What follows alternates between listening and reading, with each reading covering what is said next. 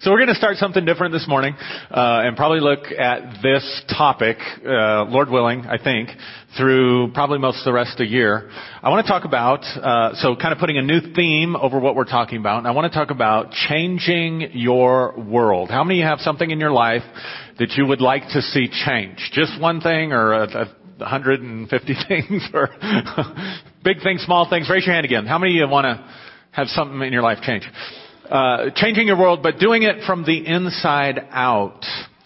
Um, you know, it's always been interesting to me that the early Christians, even the disciples of Jesus, did not have access to the scriptures like we do today. Um, and the early Christians, especially some of the Christian mystics, talked about the book of creation. And what they meant by that was that uh, God had embedded his sort of his DNA, his his blueprints, his likeness, if you will, into creation. It's one of the reasons in Genesis 1, the creation story is told the way that it is. If you think about it, the Spirit of God is hovering over the face of the waters, right? So there's water. And the first thing he says is light be. So what happens when light hits water? It reflects, right? So if he's hovering over it, it's reflecting him. And then he molds it and shapes it, gives it form and fills it.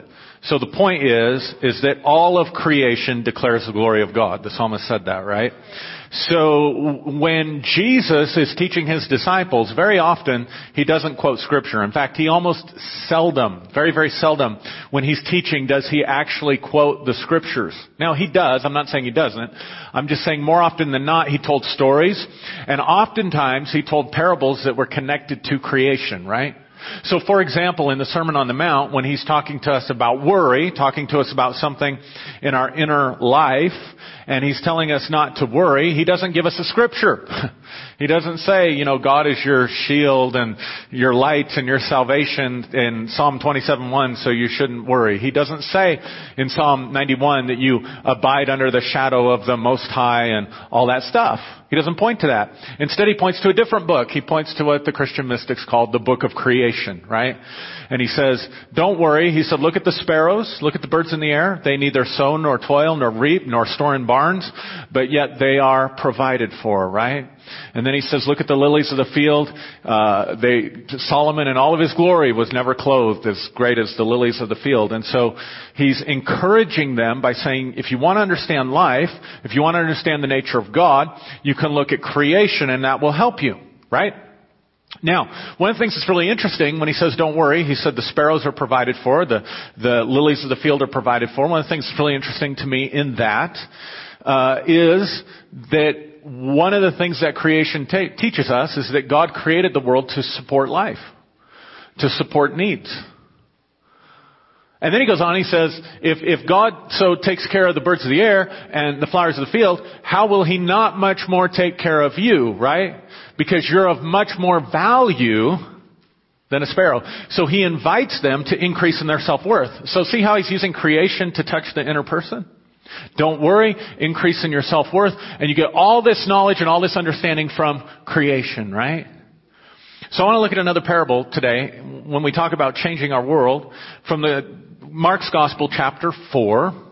And it's very simple. You can turn to it or you can just let me read it to you. In fact, I just suggest that you just listen and let me read it to you because that's how the disciples of Jesus would have seen it or heard it, right? Experienced it. in verse 26, it says, this is what the kingdom of God is like. A man, a man, not God, a man scatters seed on the ground. Night and day, whether he sleeps or gets up, the seed sprouts and grows, though he does not know how. All by itself, the soil produces grain. Just say that with me. All by itself. All by itself, the soil produces grain. First the stalk, then the head, then the full kernel in the head, and as soon as the grain is ripe, he puts the sickle in because the harvest has come, right?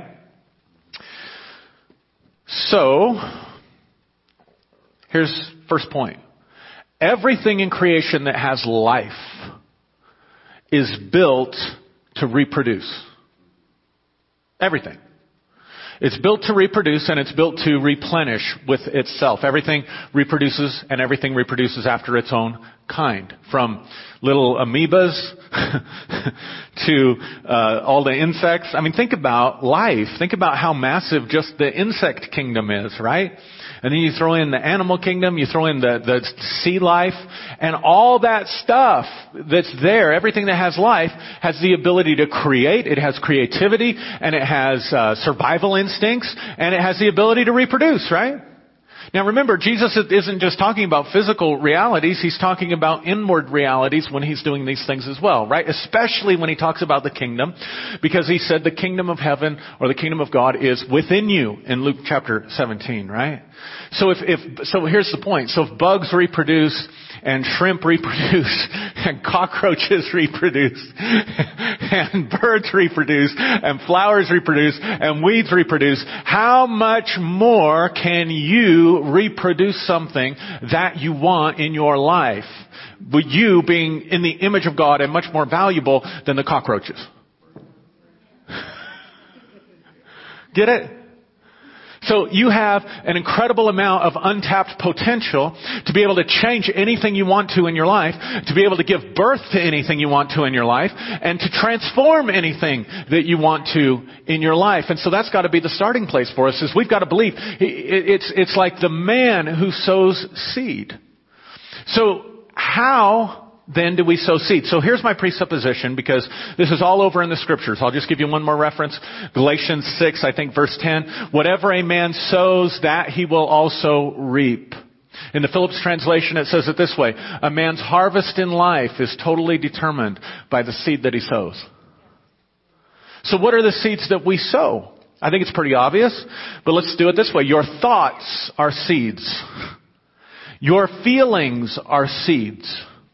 The way you use your imagination is seed. Your words are seeds. And your actions are seeds. All of those things are energetic connections that have the, that have life in them and power and substance and the ability to reproduce. They have energetic connections. If you think about it, your energetic connection, the way you express energy in this physical world is through your words, primarily through your words and through your actions. If there's another way to do it, I don't know.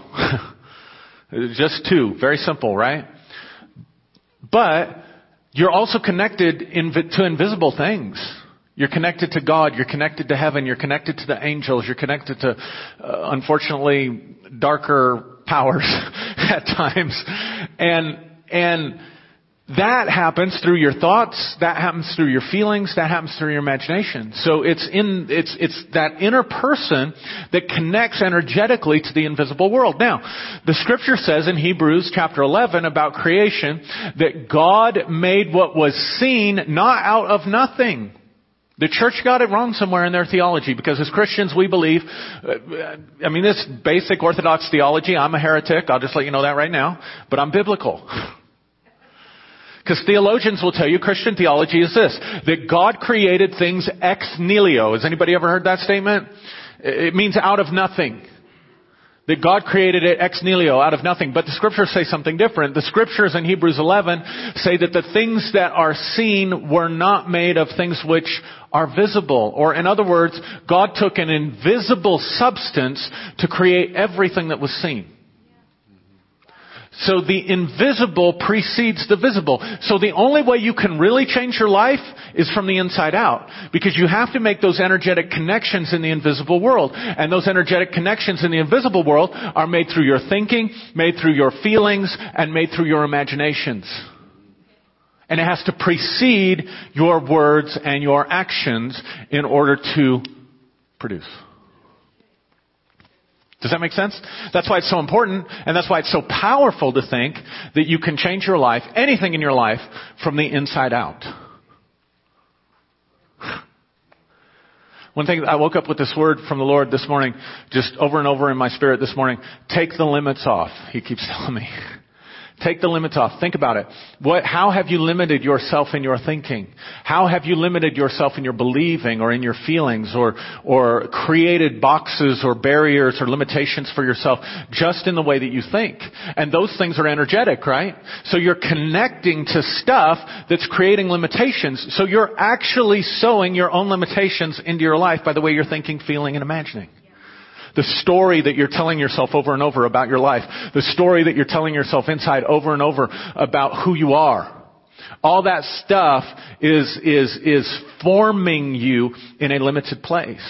And one of the great things about the gospel, one of the great things about the power of God and the Holy Spirit and the teachings of Jesus Christ is that it empowers us to break out of those boxes and invites us to live life at a much higher, much more capable, much more powerful frame of existence. Uh, I'm Hello, church. It really is true, and it's a lot more simple than we make it out to be. So I want to focus on a couple of things this morning just to help us to get really, really practical. And the first thing I want to do, want to say is that the key to starting this process of changing what you want to change in your world is you have to have a strong set intention. A strong set intention think about it in life. How much do you actually do with real conscious intention? How many conversations do you engage in? I mean, just engaging in a conversation. One of the things that, you know, this church is going to miss with my mom and her passing, well, we had so many people, I mean hundreds and hundreds, people that were part of our church, you know, 10 years ago and moved away or 15 moved away or whatever, moved on to something else, sending us messages and saying, your mom was always the first person to talk to me when I came into church. She, she was always the first one to greet me. And, you know, it wasn't just because she was such a nice, wonderful lady. My mom, that was her intention. That was her reason for being in church. Was she, she intended to touch everybody. She intended to make everybody feel at home. And so we got that fruit. Those were seeds. And so we got the fruit of that back in our life from the power of her intention. Very simple. Just, I'm gonna engage a person with intention. I'm gonna engage a conversation with intention knowing what I want to accomplish. It's, it's absolutely the beginning and it's so powerful, yet it's something that we miss. Let me, let me read you this. One of my favorite quotes.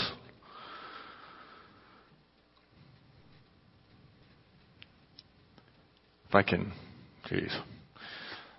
my eyesight, I intend for my eyesight to stay healthy and normal. Quote by W.H. Murray. It says, until one is committed, there is hesitancy, the chance to draw back. Always ineffectiveness. Concerning all acts of initiative and creation, there is one elementary truth, the ignorance of which kills countless ideas and splendid plans. That the moment, the moment one definitely commits oneself, then providence moves too. A whole stream of events issues from this decision, raising in one's favor all manner of unforeseen incidents, meetings, and material assistance, which no man could have dreamt would come his way. From issuing from the decision. See, here's the reality. God doesn't just have one plan for us. God doesn't just have one thing for us. I don't know how some of us got locked into this idea that there's just one thing. There's one perfect mate. There's one perfect job. There's one uh, perfect will of God that we're somehow we're trying to find. That's like that's like Jesus saying, "See that sparrow? There's one worm out there." There's one worm out there that's really going to feed that sparrow and, and satisfy him and nourish him. Right?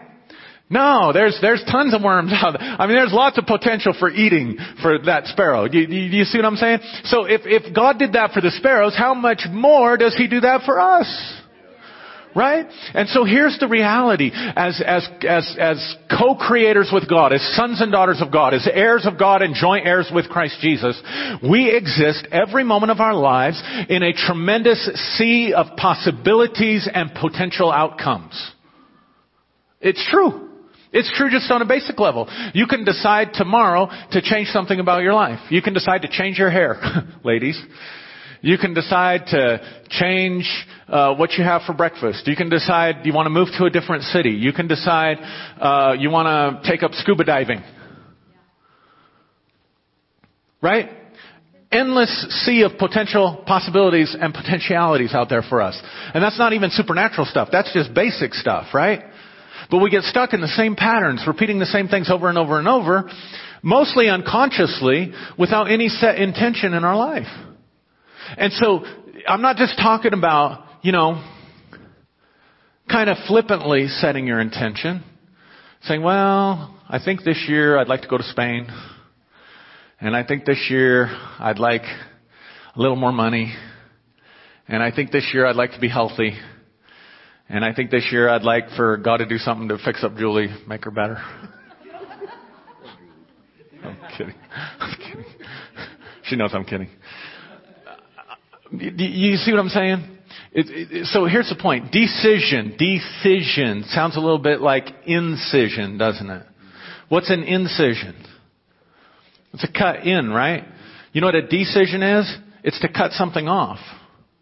So here's the reality. We exist in this endless sea of possibilities, but until we cut off some of those possibilities, we haven't really set an intention.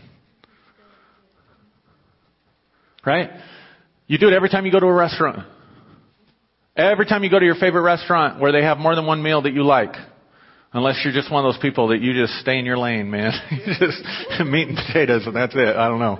There's some of you out there like that. Sounds boring to me, but but, I mean, you open up that menu and you think, well, I could have, I mean, there's possibilities, right? Potentialities. I could have, uh, a slopper today. I could have a, burrito, a green chili smothered burrito. I could have a bowl of chili. I could have a French dip sandwich. I could have the chicken fried steak. Right? And it all sounds good because I'm really hungry. But I have to make a decision. I have to cut off all those. So then here comes the waitress or the waiter and I say, this is what I'm going to have. And the moment I did that, I cut off every other possibility but this one. Do, you see what I'm saying? That is a set intention. That's a commitment. That's, this is what I want to have. This is what I'm going to have. And the moment you make a commitment to it, according to W.H. Murray, stuff begins to happen. But not just according to W.H. Murray, but also according to your scriptures. Let me read you something from Job. Uh, if I can find Job. it's a big book. My marker wasn't in the right place. Job 22. It's one of my favorite verses, passages of scripture. Job 22 and verse 26 says, Surely then you will find delight in the Almighty and you will lift up your face to God.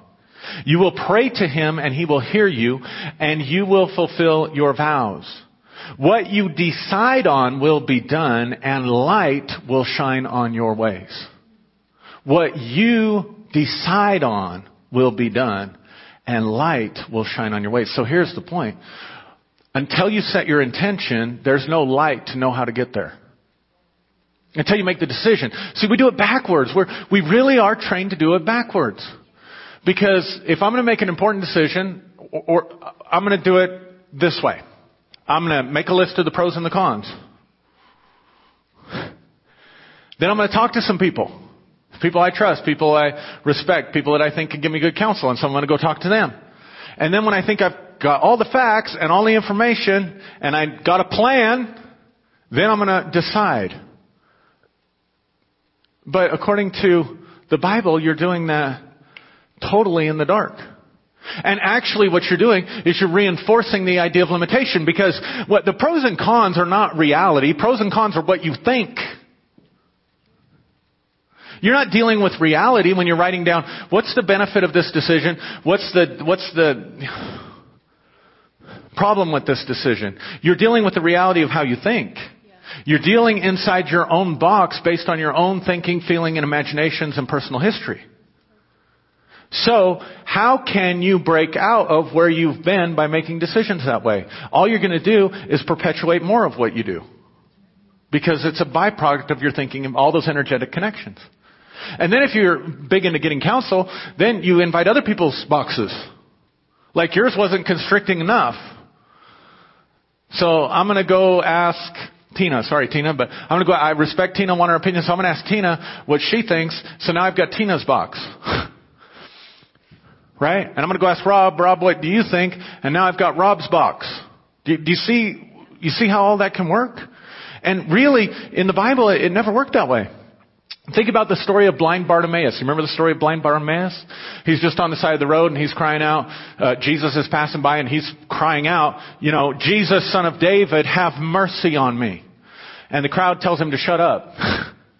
and so he cries out more, Jesus, son of David, have mercy on me. They said, no, no, no, be quiet. Keep, keep your voice down. He cries out even more, Jesus, son of David, have mercy on me, right? So they said, well, be of good cheer. You know, the master is calling you. So they, they bring blind Bartimaeus over to Jesus and he asks him this question, what do you want? Isn't that interesting? I mean, shouldn't it be obvious? I mean, if it was Aaron Tomlinson Healing Ministries or New Day Church Healing Ministries, we'd be, well, it's obvious. That he wants to receive his sight. We wouldn't even ask. We'd just start praying, Lord, give him his sight in Jesus' name. But not Jesus. Jesus didn't presuppose upon the man's intentions. And here's the other thing. You realize that when there are miracle stories in the Bible, it's not there to show us how powerful Jesus was to heal. When the, when the, uh, when the gospel writers want to make that point, they simply say that Jesus went about doing good and healing all who were oppressed of the devil. Or that the whole town came out to him and he healed every manner of sickness and every manner of disease among the people. But when it tells a, st- a specific story, it's because the way the, the, the gospel writers are telling the story, they want to enlighten you to something. So really, blind Bartimaeus is like most of us who just let life happen to us without intention.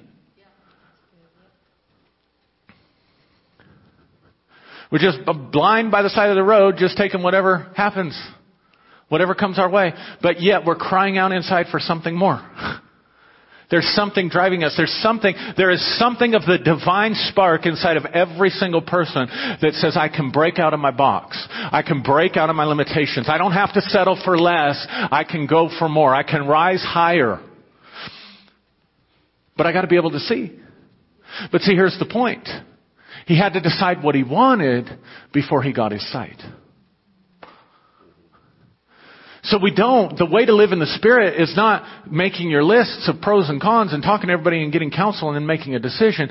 The way you live in the Spirit is you search your own heart for what you want. And it's not enough to say, have mercy on me. It's not enough to say, Lord, bless me. It's not enough to say, Lord, increase me, because it's not, it's not focused enough. It's not, I mean, there's a sea of potentialities out there. You've got to, you've got to narrow it down by setting the power of your intention, by making a commitment saying, this is what I want. And so you search your heart, you find out what you want, and then you just set the intention. You just, you, this is what I intend to have. This is the decision I made. And then all of a sudden the light comes on. Now here's the great thing. You can always change your decision. If you set your intention and the light comes on and you start walking down that path, you're like, whoa, wait a minute, buddy, I, this, this isn't what I signed up for. Because sometimes what we think we want isn't really what we want. And that'll paralyze you too. What if this isn't the will of God? what if I don't really want this? Well, then you know what? You need to learn and grow. Sorry. And you know how you're going to learn and grow? Not by sitting in the paralysis of analysis. You're going to learn and grow by making a decision and letting the light come on and maybe you find out, wow, that was a mistake. But you know what? Mistakes are not failures. Mistakes are learning opportunities. And they're opportunities for growth. And so if you make a wrong decision, and you go forward in it and you find out, wow, this created a mess. This isn't what I wanted. Guess what? Life handed you exactly what you needed in order to grow and mature and develop into the person that God wants you to be. So even with the wrong decision, you can't lose because light comes as soon as you make the decision. So you can be dealing with a situation that's so difficult and trying that you just don't know how to go forward. I just don't know how to go forward here. I don't know what to do. I don't know which direction to go. Set your intention. When you set your intention, then the light comes on and you begin to find a way where before it appeared that there was no way. It really is that simple, guys. It really is that simple as just setting your intention and then trusting that providence will move too. And that when providence moves too, then you've got material assistance on, coming on the way. You've got connections with the right people and the, all kinds of synchronicities begin to happen being born out of the power of that intent. Does that make sense to you? Just by deciding, you, acti- you activate the way for it to happen. How about this? Psalm 37 verses 4 and 6. Delight yourself in the Lord and He will what? Give you the desires of your heart. Right? Then it says this, commit your way to the Lord. Trust also in Him. But trust isn't the best translation there. Rest actually is a better translation. Commit your way to the Lord and rest. And see, this is where I think we miss it. Because we set an intention and we want, it's gotta be something we want. It's gotta be something that has the energy of your passion. If it doesn't have the energy of your passion, it's not gonna manifest. So it can't be something that you should do, or should want, or should have, because that's constricting. Maybe you should have it, but you don't want it. There's no passion, there's no energy to manifest it. So you gotta make that energetic connection with what you're passionate about, with what you love with what you want, right? So you may, you put that desire out there and then here's where we mess it up. We get excited and we start trying to figure out ways to force it to happen. And you can do that in any number of ways. You can get out there and you can move out prematurely. You can decide you want a new job and so you just go quit your current job and your new job is six months down the road or whatever. I mean, you see what I'm saying? And so you're trying to force it. Um, you want a promotion, so you try, start trying to figure out how can I manipulate in these relationships and these situations so that I can manipulate to get what I want. You're trying to force it. You're not resting. You're not trusting. Or we can use a lot of spiritual energy. In the name of Jesus, in the name of Jesus, this is going to happen. And we're going to war against the powers of darkness. And we're going to fight against this thing over here. And we're going to fight against that thing over there. And we're going to, we're going to stir up and we're going to praise and worship and stir up all this energy. And we're going to make it happen, bless God. Force. You see it? But Jesus said the kingdom doesn't operate that way. He says you plant the seed and then by itself, the earth produces it. The earth produces it. So what if planting our seed is putting our intention out there, and what if the ground, what if the ground is the world that's full of worms? You see what I'm saying? It's full of provision for you. It's full of supply for you. And when you put it out there, the, the, the, something happens that causes the, the, you know, people in the New Age movement would say the universe responds. But something happens that creation responds to you and begins to bring to you all by itself what you want. And the moment you try to force it is the moment you mess it up. And so there has to be room made for what we might call the law of allowing something to happen. The law of allowance. I'm going to stay in non-resistance and I'm going to allow the process to work. I'm going to allow it to come to pass in my life. So I'm going to set my intention. I want whatever. And I'll put it in there and I'll be watching for that light to shine on my path, but I'm not going to force it. I'm not going to make it happen. I'm not going to beat life into submission and make it give it to me. I'm going to relax and I'm going to look for those synchronicities and I'm going to begin to allow the process to work. I'm going to trust the process. I'm going to trust the world that God put me in. I'm going to trust myself. I'm going to trust Him and I'm going to allow these things to begin to happen rather than trying to force them to happen. And the moment I take my hand off, the moment I, the moment I let go, it's like something begins to work. See, I'm finding out the older I get, the higher my need for safety and security in regards to decisions. And so sometimes when I make decisions, I want to sit down and go through my lists, pros and cons. I want to get everybody's advice. I want to, you know, talk it to death. And then, okay, let's make a decision now. Because it feels safe to me. But then we make the decision and all of a sudden I don't feel safe. So I gotta make it happen. because I'm responding out of my own insecurities. Or, you know, um, it's like it's like an acrobat, you know. Sometimes they're they're swinging and there's partners swinging, and they let go and do a flip or something, and their partner catches them, right? And they got to let go of that other bar and trust the process and trust that they're going to be caught, and if they're not caught, there's a net.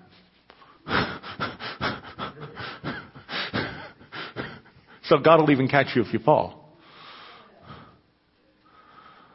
But I want that hand before I let go of that bar. So I'm sometimes like, well, I want life to give me something, and it, there it is. And I'm like swinging, holding onto the bar, like, because I want to, I want to grab it by the hand, and then once I got it by the hand, oh, okay, now I'll let go of that. See? And so, not only do I have to relax and trust the process, but this is really key. This is really, really key. I, and this is why it's got to be something you really want. Because I've got to be willing to let go of what life has given me up to this point in order to receive what life wants to give me in the future. I have to. I have to be willing to say, okay, I'm willing to let go of the old. I'm willing to let go of this so that I can have what I've set my intention towards that's out there that's coming to me. But it, there's no way it's ever going to come to me as long as I cling to this over here. So here's another really important part of this. The hardest thing to let go of is not a relationship. The hardest thing to let go of is not an idea or a belief. The hardest thing for us, the thing that we cling to above all else, not money, not even safety and security. The thing that we cling to above all else is the stories that we tell ourselves about ourselves and who we believe ourselves to be. That we have to be willing. See, if, if life is a byproduct of what we've been sowing and we want something different, we have to reinvent ourselves for the life that we believe is coming.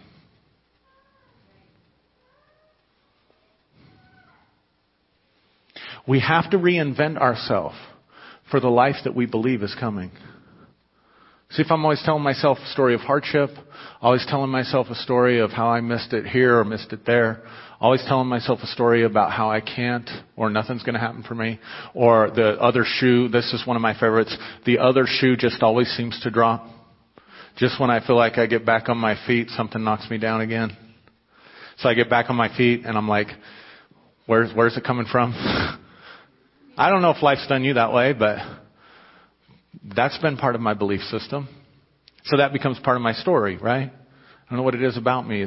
And we invent all kinds of things. Well, it must just be the devil. You know, I'm so anointed, so influential. The future's so bright. It's just got to be the devil attacking me. Right? When really, I'm just comfortable with that story of hardship. Like addicted to it or something. And so, part of what I have to let go of is my idea of who I am. And then begin the process through thinking, through feeling, through imagining, of reinventing myself into who I will be once the outcome I've intended to have shows up. So that when it's there, I'm ready to meet it. And I gotta, I gotta realize there's a process to this. There's not, you know, I set my intent and two weeks later it didn't happen, so I'm all butt hurt. Sorry. Okay. Never mind. Sorry, mom. She's not here to look at me anymore, but I still hear her voice in my head.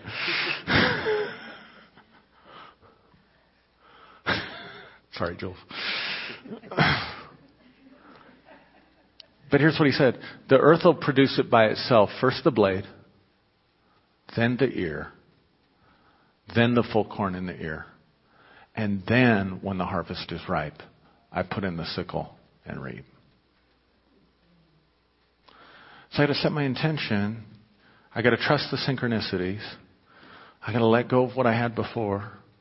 I got to be willing to reinvent myself with less limitations and more possibilities. And then I've got to wait till the situation matures. So that when the situation matures and the harvest is ripe, then I can put in the sickle and reap. Not ahead of time, in due season. Does that make sense to you? I mean, does that, does that fit somewhere for you in your life? If you don't get anything else out, just start asking yourself the question, what do I want? Make it a habit. What do I want from this conversation? What do I want from this interaction? What do I want from this church service? How many of you set an intention before you came that you were going to get something? That you were going to hear something that was going to change your life, or that you were going to receive something that you needed from God? The best therapist I ever had said, I won't meet with you until you have a clear intention about what you want to get out of the therapy session. And at that point, the therapist didn't even matter.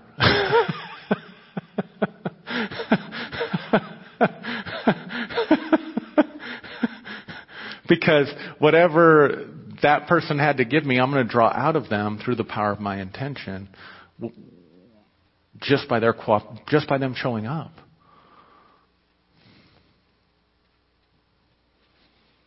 to just getting in the habit, what do I want? Setting my intention. What do I want? Setting my intention. And then trusting life and trusting the process. Just relaxing, just chilling out, not trying to figure out all the ins and outs and whys and hows and, cause see, he said he puts the seed in the ground and it springs up and it grows. He does not know how. But see, when you're living in a place of force, you think you gotta figure out how is this gonna work?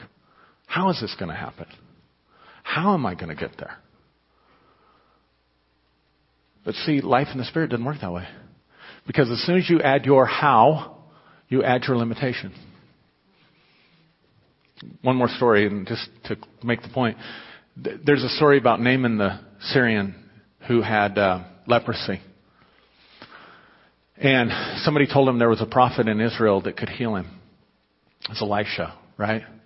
So they go get Elisha the prophet, and he comes to Naaman, gets off his chariot, goes over to Naaman, who's a ruler, a king. And he says, I want to, you know, be healed of my leprosy. And he said, go wash in the Jordan River seven times. And he got mad. It's interesting in the story. He got mad and he said, I thought surely you would show up, you would wave your hand, you'd do some kind of spell or whatever, and I'd suddenly be well. And he, would, he got mad, and he wasn't going to do what the prophet told him. And somebody had to come along and say, I think if I'm getting the story right, just popped into my head. I haven't looked at it lately. Somebody had to tell him, look, what do you have to lose? So he goes and dips in the Jordan seven times and he gets healed. But see, he almost messed up the whole process because he had a preconceived idea. He had added his limitation to how it was going to happen.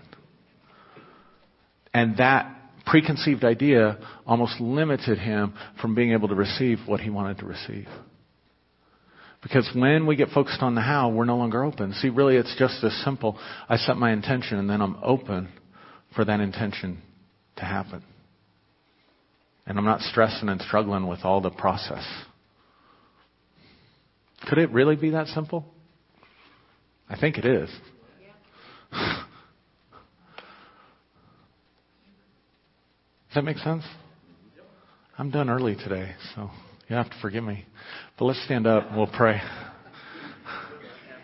it does. Kevin said it averages out.